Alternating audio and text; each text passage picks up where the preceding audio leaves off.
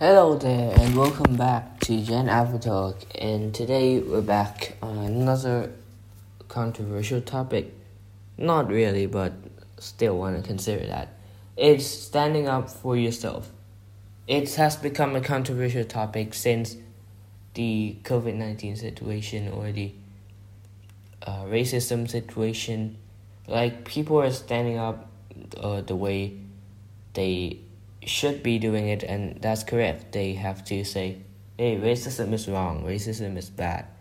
Uh, there's nothing wrong with uh, standing up for uh, who you are or what you do, it, uh, except that if it's something like outrageous or stuff like that.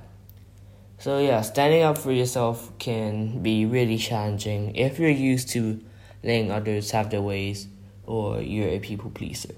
When you trim yourself down to a suit everyone else, can all be too easy to wear yourself away. Learning to stand up for yourself is a way of ensuring other people respect you and don't try to push you around or manipulate you.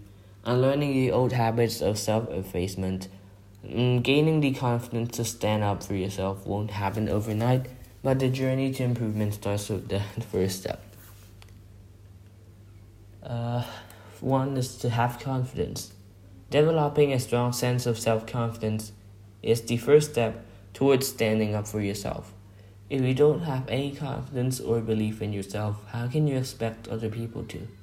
It's easy for others to spot when someone is down on their luck and lacking in self confidence, which makes them an easy target. If you're confident, people will be less likely to tease you or identify you as weak. Confidence has to come from within, so do whatever it takes to make you feel better about yourself. Learn a new skill, lose some weight, repeat positive affirmations daily.